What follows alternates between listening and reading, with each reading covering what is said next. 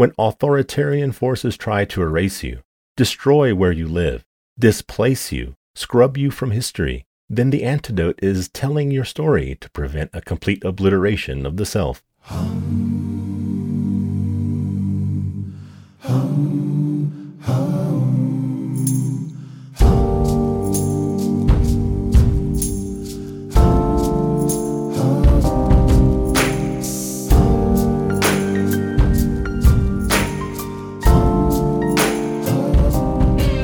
Welcome to the Hospitable Imaginations Podcast. I'm your host, Christopher Gonzalez, here with my review of a novel that is certain to be one of the best novels of twenty twenty, The Mountains Sing by Nguyễn Phan Quế Mai. Within the last decade, we have been blessed with a slate of excellent storytelling by authors and artists of Vietnamese descent. Viet Thanh Nguyen's The Sympathizer, which garnered the Pulitzer Prize, is likely the superlative example here.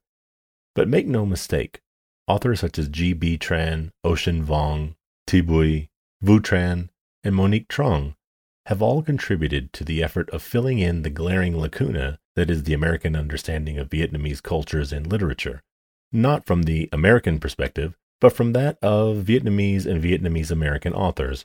Nguyen himself has often noted the American filter through which all things Vietnamese must pass, particularly in Hollywood, thanks to films like Apocalypse Now, The Deer Hunter, Platoon, Full Metal Jacket, and, well, you probably know the rest. These films luxuriate in the Americanness of the war, painting it as solely an American tragedy, with the American cost of the conflict as its primary concern. Vietnamese characters appear as either one-dimensional villains or cartoon characters. If there is one thing that American storytelling can do as easily as breathing, it's rendering marginalized non-white communities or nations as base stereotypes. Fact. The Mountains Sing serves as a beautiful elixir to that short-sightedness, thanks to Nguyễn Phan Quế Mai. It is an epic story that feels preternaturally intimate. To be sure, the reader never feels like the story is a small one.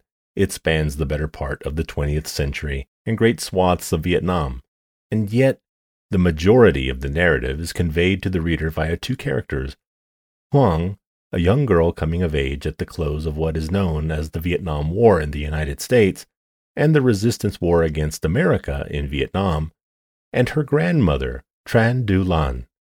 These two women, separated by two generations of time and life experiences, narrate the beauty and the horror of their experiences in ways that made me laugh and well up with sorrow at various intervals. When Hoang, nicknamed Guava by her grandmother, narrates, we are between the years of nineteen seventy-two and nineteen eighty. The majority of her family is displaced or at war when we meet Hoang, but her grandmother is there to keep her safe as bombs rain down all around them. As Hoang's story progresses, the fate of her various family members slowly comes into clarity. She especially fears for her mother and father. The war has taken them, like so many others, into the maw of violent conflict. While I am somewhat educated on the military conflicts in Vietnam, the section on the land reform of the North was harrowing and enraging because I had never seen it so depicted in a story until now.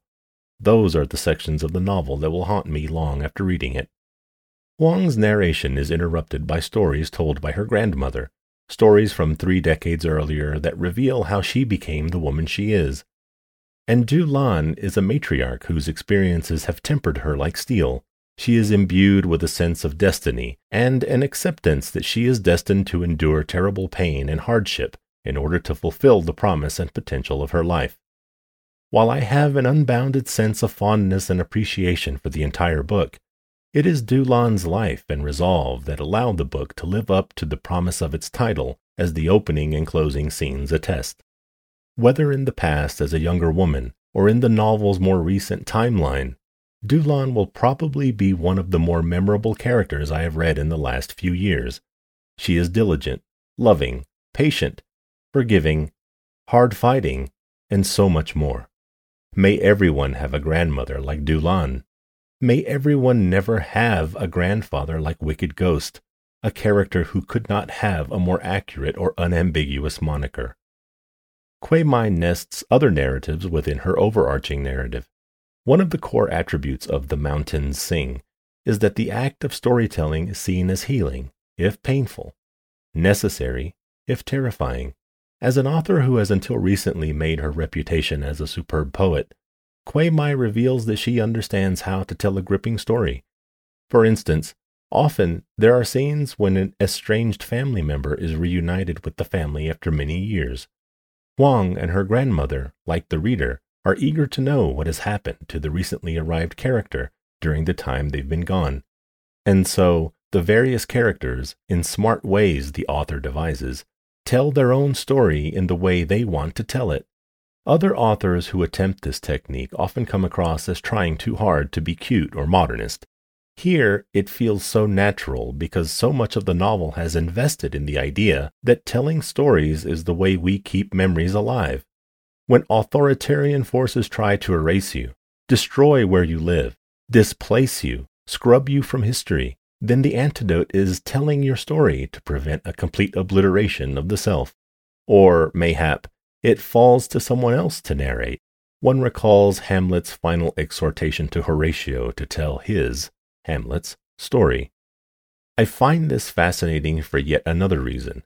In both representations of the trauma of war and in the lived experiences of those who suffer from wartime trauma, there is generally an aversion to talking about what happened. Sure, it's easy to say that talking about your trauma is helpful to the soul and the psyche, but to do so invites the confrontation of horror and pain all over again. At least within the context of the U S war veterans that I know personally, they don't want to talk about what happened when they served, or they minimize it as just doing their job and are eager to move on to other matters. With the exception of one significant character, who ultimately comes around by force, all of the characters who suffer unspeakable tragedy are determined to tell their story. It's as if the retelling of the experience keeps the injustice of the acts fresh like an open wound, but it also serves as a kind of balm for that self-same wound. Buddhism is often mentioned throughout the novel, and I wonder if this desire to confront pain by acknowledging it through story is related to Buddhist teachings. It is also notable that one family member, who converts to Christianity, Catholicism specifically, and has a crucifix among their personal effects, suffers from a terminal disease that makes speaking all but impossible. Instead, the character writes a letter, an epistle, that brought tears to this reader's eyes. The Mountains Sing is about the trials and tribulations of just one Vietnamese family among countless, which gives us one of the best ways to experience the horrors of war, the totality of war, through storytelling. William Faulkner explored the loss suffered by the American South through a microcosm of humanity on a patch of communal ground he called Yoknapatawpha County, and, within that, specific families over generations like the Compsons. Nguyễn Phan Quế Mai also explores the torment and anguish of a nation, not through the state, but through the Tran family that must be made to endure, to be fractured, to be put back together, to test whether or not they are worthy of honor and dignity. Through gorgeous prose and masterful storytelling, The Mountains Sing adds its much-needed voice to our understanding of Vietnam and its complex, alluring history and people. You can find my review of this and other books on my website, w w w dot the chris gonzalez dot com. Thanks for listening. Give us a like, share on your favorite social media platforms, and be sure to subscribe so you don't miss a single episode of Hospitable Imaginations.